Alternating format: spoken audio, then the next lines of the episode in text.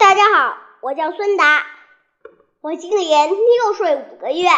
今天我要给大家分享的故事是《一箭双雕》。南北朝时期，长孙晟是北周的武将，射箭的本领十分高超，被委以重任。这这年，他护送公主完婚。到了突厥国，突厥王摄图很敬重他，常带他去打猎。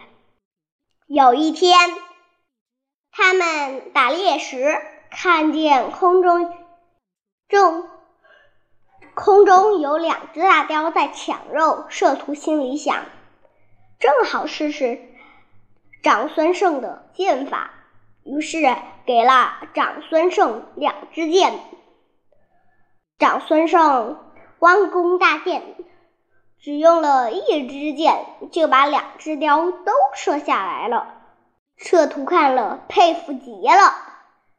成语四意，一发箭射中两只雕，形容射箭技术高超，比喻做一件事有两种收获。